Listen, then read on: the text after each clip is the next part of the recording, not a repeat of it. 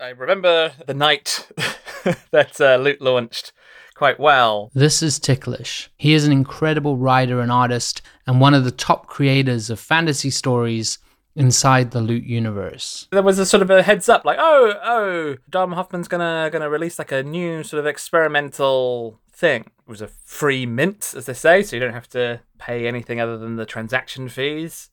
And and I remember seeing that happen and like, oh yeah, that looks kind of fun. And then I think I watched an episode of Better Call Saul, and then came back to my computer, and then it was all minted out and suddenly worth uh, thousands of dollars. so, ah, and that was loot.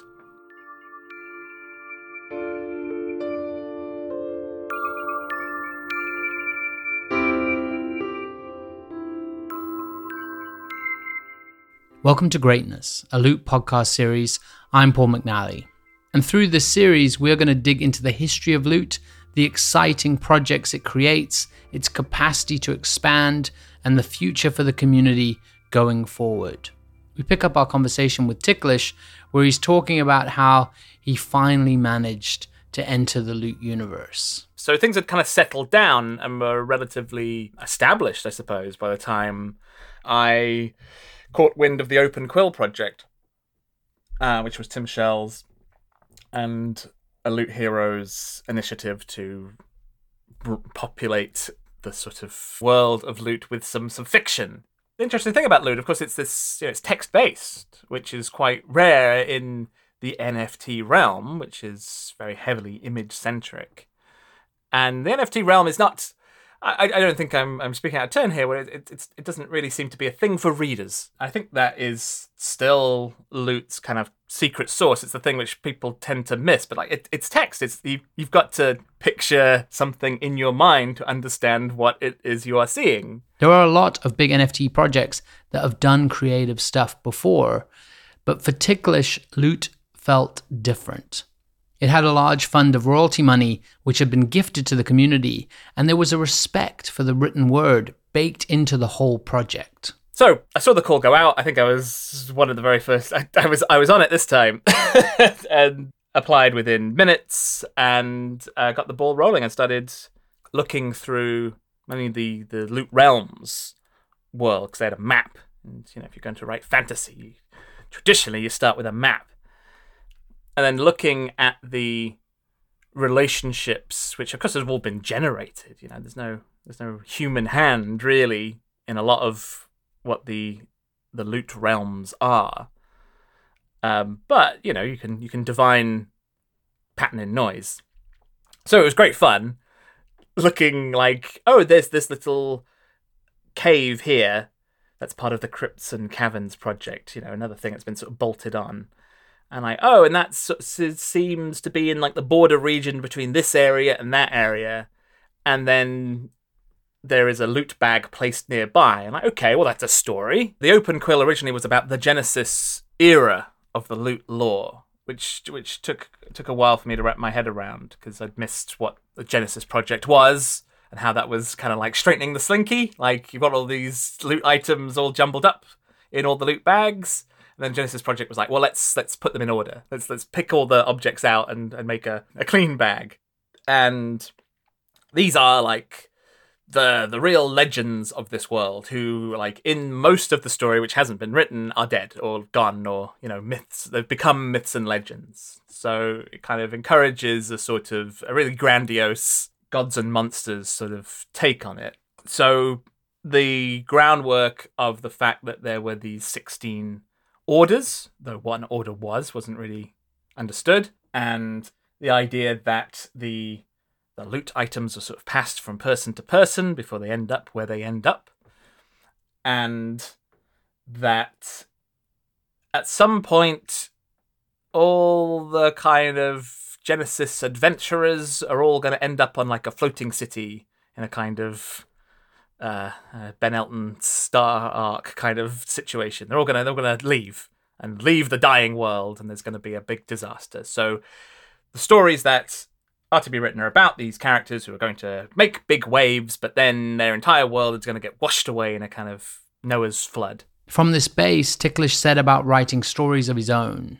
There was prize money involved, But he says the main motivator for him was how much fun it was to find these stories in these established structures. A lot of thought been put into structure and some into timelines and stuff, but not into like characters, like who who is doing what to whom.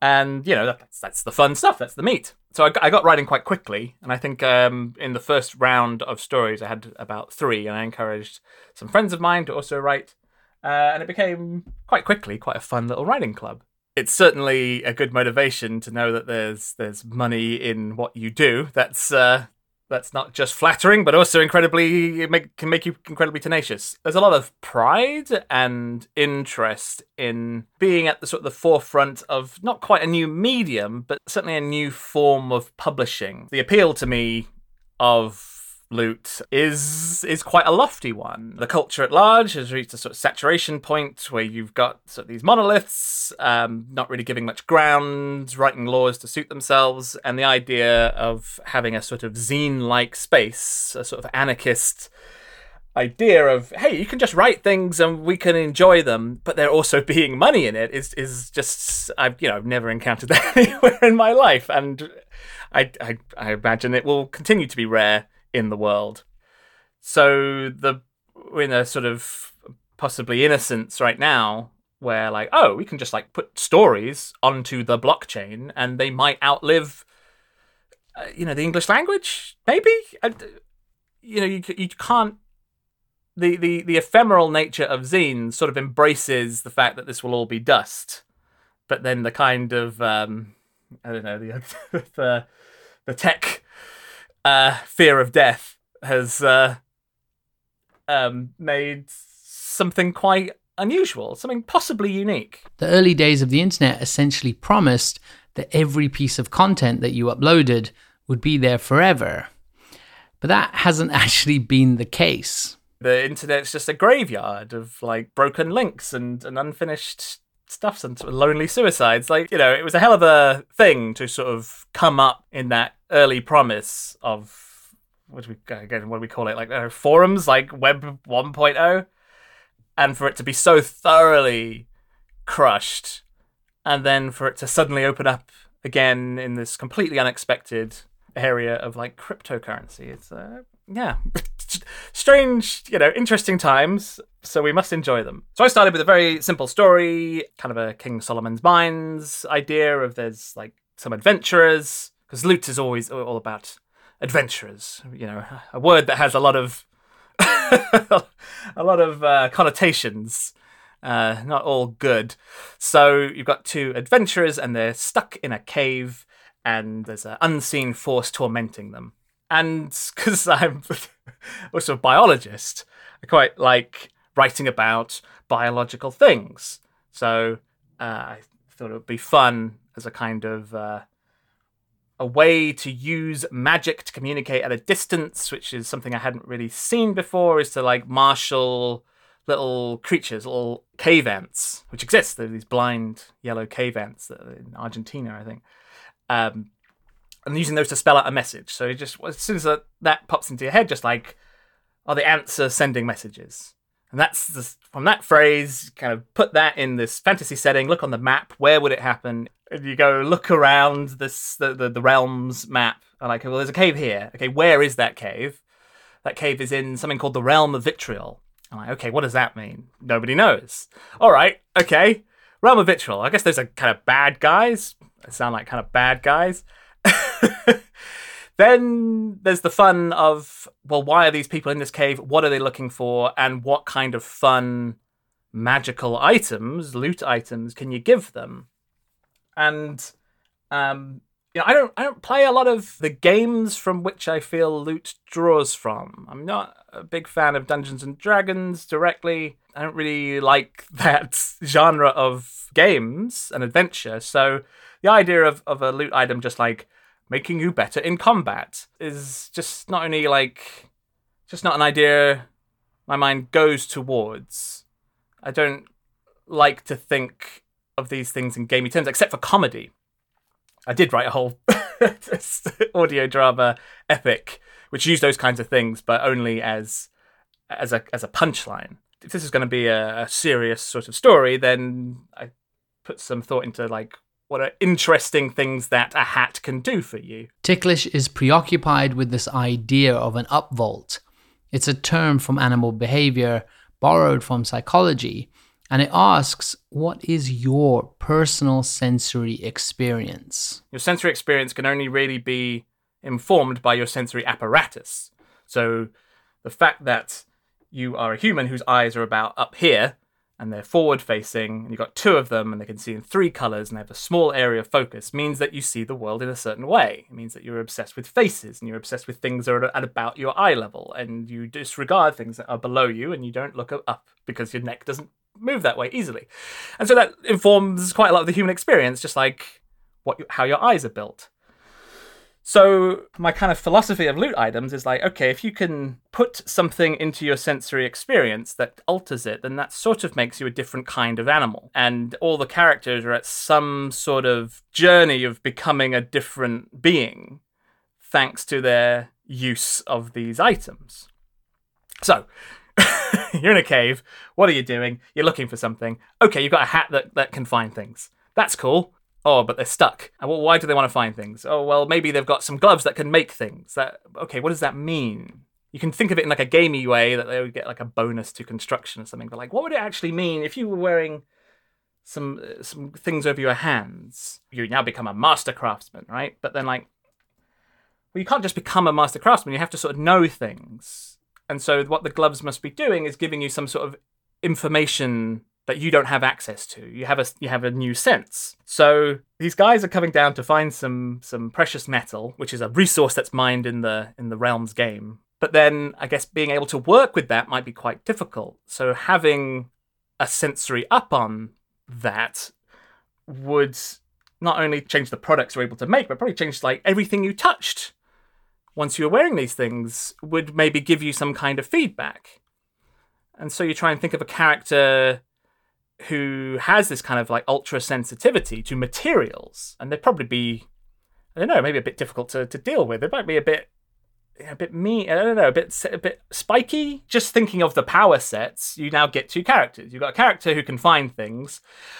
Well, you, if you can find things, you're never lost. So you're probably quite cheerful. You're probably quite optimistic. And if you're a character who can make make things, because I, I get I get lost all the time. I would love to Remember the day I, I first bought a smartphone? It's like now I will never be lost again. it felt like a it felt like getting an upgrade. If you could always know where things are, I yeah, imagine you'd be quite nice to be around. but then if you always knew the actual worth and potential of anything you held, you might be kind of a sourpuss. And now you've got an odd couple. so you've got an odd couple and I mean they're a couple couple. That's kind of fun. They're in a quite a, a, stressful sort of. Imagine them like waiting at an airport. They're trapped in a cave, that kind of thing of like your flight's delayed and you're in like a little holding area. It's all close and hot. I'm like, oh, they'd probably be sort of on the verge of quite a nasty fight. So now, what's going to spur them into make this fight you know interesting enough to make a short story about? Well, someone's going to get killed, and if these ants spelling out this message you're going to be goading them and like well who's goading them and why? So anyway trying to solve all those problems in the context of like it's happening at a in the northern hemisphere of this world in this cave which is near these landmarks in the realm of vitriol but on the border of the realm of um, oh i forget what the other realm was but yeah now you have a sort of structure to all these characters. So I wrote that story out. Um, it was quite simple. You never really found out who was the mastermind who was goading this character Avanesh into to murdering his husband. But I liked it so much, I thought, you know, well, next step, let's just see what they're up to, how that how the day went for them, because these are separate forum posts. So you can't really assume that anybody's read the last one. You also also want to let people sort of spot connections between things which aren't explicit. So when I started writing other stories using the same characters, not necessarily naming them, but saying that these events had happened. Um, that's like that's a fun writing exercise, and you know, I sort of it's aimed at quite a specific audience of the people who are also writing stories, who are also on this forum, some of which have some prize money to give. Ticklish reckons these factors create the ideal conditions to write a lot of stories. By the end of it, he had written nine. And since then, he has been editing them down to put in a book. The character who's on the other side of this terrible cavern ends up becoming my favorite character and you know just trying to explain how they're doing this thing with the ants takes some doing. But once i've keyed into this idea of the loot items affecting sort of sensory perception it becomes a fun puzzle to solve. Mind control that's sort of a, an established trope then you think okay what is it how do you control a mind and you know i'm not a neuroscientist, but I, I know a, I know a little bit. I know a little bit about neuroscience. Like, okay, so if you can control the flow of ions in individual neurons or to certain sections of the brain, well, then you can kind of make a nervous system do things. That's sort of a that's you can sort of do magic. Okay, magic can control the flow of ions. Okay, they've got a special magic thing that can do that. I'm like, well, if you can control the flow of ions to a nervous system, you can probably do that to other things. The sea is a flow of ions. You know, the, the root system under the ground is a, is a is a network of exchanges of saltiness. If you could sense and manipulate ions, you might be able to, you know, control the aurora borealis. You know, you start getting into kind of Marvel territory of you know, Iceman can turn to ice. Huh. It could probably do quite a lot with that. and so each story becomes a kind of new invention of you, go from like how could someone make some ants do something amusing to like hmm, they're probably a sort of godlike satan he decided early on that he doesn't like the idea of the tolkien fantasy races he finds it all pretty unpleasant the loot world is um, big enough, so I'm not going to mention elves, but you know someone else can, and that's you know that's fine. It's all allowed. Each story or set of stories becomes a sort of hypothesis, and because loot is so stark and abstract, there isn't really a way to falsify this. There's no there's no authority, you know, by design to say, well, uh, just there's goblins like maybe there's goblin. You know, goblin. There are mentions of goblins in some of the loot items, but are goblins real? Are goblins mythological? Are goblins a sort of unpleasant racial term? Are goblins uh, a kind of watch? Do as you will, do as thou mayest. So that becomes fun because you're looking over the shoulder of everybody else. You're like, ah, you sort of define your own interpretation of these black squares with eight lines of text on them in collaboration and opposition to others. And that brings us quite neatly to the concept of the actual loot bags. You know, something which which never really got defined amongst anyone's stories. Like, what? Okay, what is a loot bag? Why are there these bags? They're too. There's there's too much in them, right? You can't fit a whole suit of armor in a bag. You know, is it made of cloth? Is it you know? There's no drawings of it. There's no. It's just. It's just. A, and of course, it's a pun, right? It's a bag. It's a. It's, it's like holding a bag of assets. So looking to what other pe- what how other people were approaching that was really interesting. There was another story called um, a cruel fate, which you know had a, a fairly logical assumption that well, you'd have all these armies go out if there are these bags which are full of cool stuff. You would have people who who would make it their life's work, or you'd have organizations who would make it their lives' work to go and get them. Surely it wouldn't all just be little bands of adventurers stumbling across it. Once the cat's out the bag, you go get them. So they wouldn't be the only game in town. So to me, the idea of there being these 16 orders, well, these are just the 16 organizations that want to hoard all the loot. And that instantly sets up kind of dynamics. So now a character can be belonging to one organization or another organization. And now maybe they have, maybe they've been, because they're an order, it sort of has this religious connotation like, okay, there's like these monastic orders around. You know, it's it's so kind of crypto, isn't it? Like a little bit like a monastic order dedicated to the accumulation of things. Is that good? Is that that doesn't sound good to me? they've got all this incredibly powerful magical stuff. I think these are the baddies. That also leads to the idea that when you look at the the realms map, which of course is a game map, so all the players all belong to an order, and well, they all occupy a realm. So all realms are part of an order. And you know, the thing with maps is that they are inherently a political statement. Surely not the entire surface of the globe is under the chokehold of these weird religious cults. You know, someone must just be getting on with it somewhere else. and the fact that there are now these communities of demons and other stories who seem to not care about these uh, you know they treat the loot items very casually they're just their stuff you know they're, they're there's a, there's a story about like a butter knife being used which is a you know a terrible uh, world-ending sword in the hands of a human but you know it's it's such a human thing to want to use a butter knife as a weapon. It implies that okay, I don't think this map is accurate. I think there are loads of places where the orders do not have power, but they pretend that that isn't the case. Other than the published book that Ticklish mentioned earlier, the tech based storage solution for the stories is on Tim Shell's Pendium app. We spoke to Tim Shell in the previous episode, and his app is at pendium.xyz.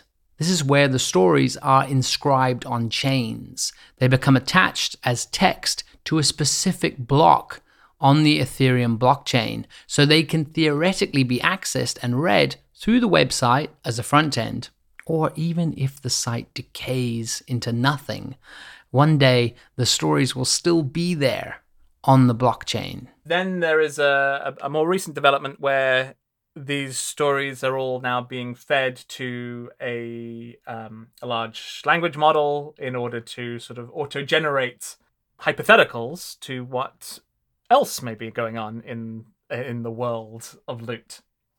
And that's all mainly happening right now on the loot Discord. And so some of the characters in other stories have been reincarnated as chatbots um, that you can you can ask questions to. So, what does Ticklish think is the reason for all of Loot's success? I think it just comes down to this mix of personalities that happen to be in the right place at the right time with command of the Loot DAO. Um, and uh, consensus was reached that this would be, uh, you know, on brand and, frankly, pro-social way to spend that money. I mean, um, you know, in the it's it's it's it's not news that um, a lot of NFT projects can appear suddenly, make an ungodly amount of money, and then disappear.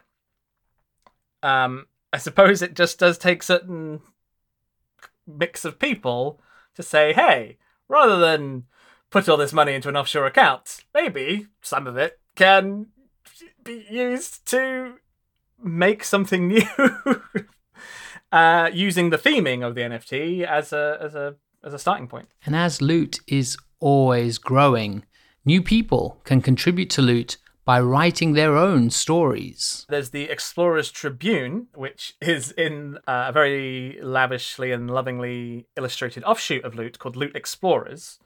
And the Explorers Tribune is an in universe periodical that will appear in your hideout, a sort of uh, airdropped NFT that is connected to your Loot Explorer character.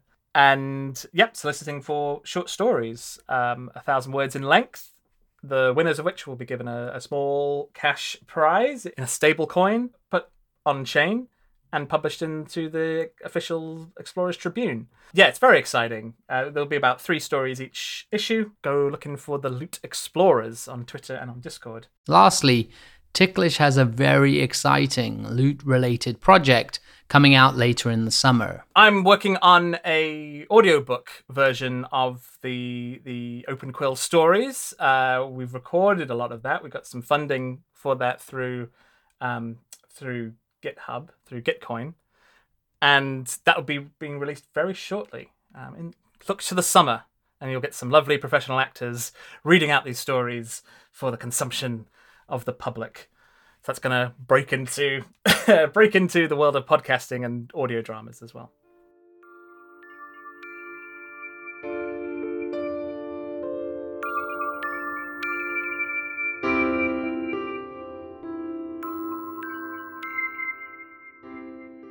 Thanks very much for listening to Greatness, a Loot podcast series.